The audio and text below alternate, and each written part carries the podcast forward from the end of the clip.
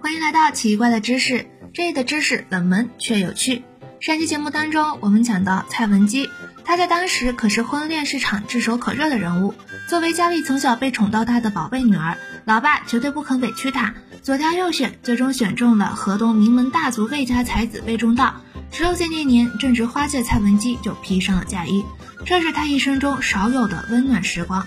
魏忠道家学深厚，书法卓越，少年夫妻感情颇好，志同道合，夫唱妇随。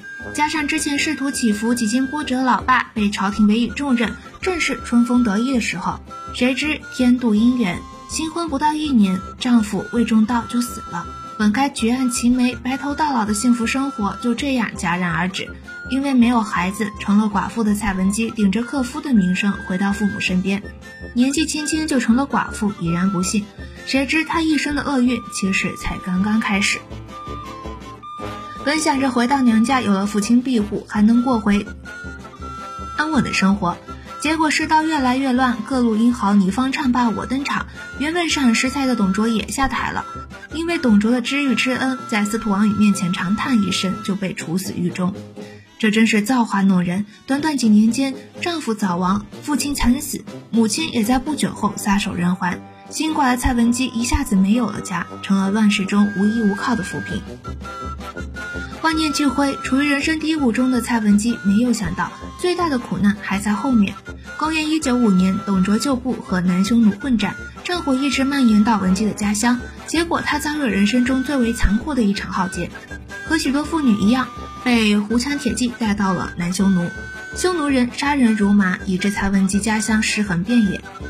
兵荒马乱之中，财帛女子从来都是相提并论。即便是才女蔡文姬，被俘后的日子也好不到哪去，稍不顺从就被大肆辱骂，甚至棍棒鞭子无情挥下。这些瓦解、朝生暮死，更是极大释放男人的兽性。这一年，她只有二十三岁。这些被掠夺来的人都成为了匈奴的奴隶，而蔡文姬因为美貌，则献给了南匈奴的左贤王。但即使成为其女人，连续生下两个孩子，她仍然连欠都算不上。以此为生，终将老死生的蔡文姬。在之后，终于盼来了春天。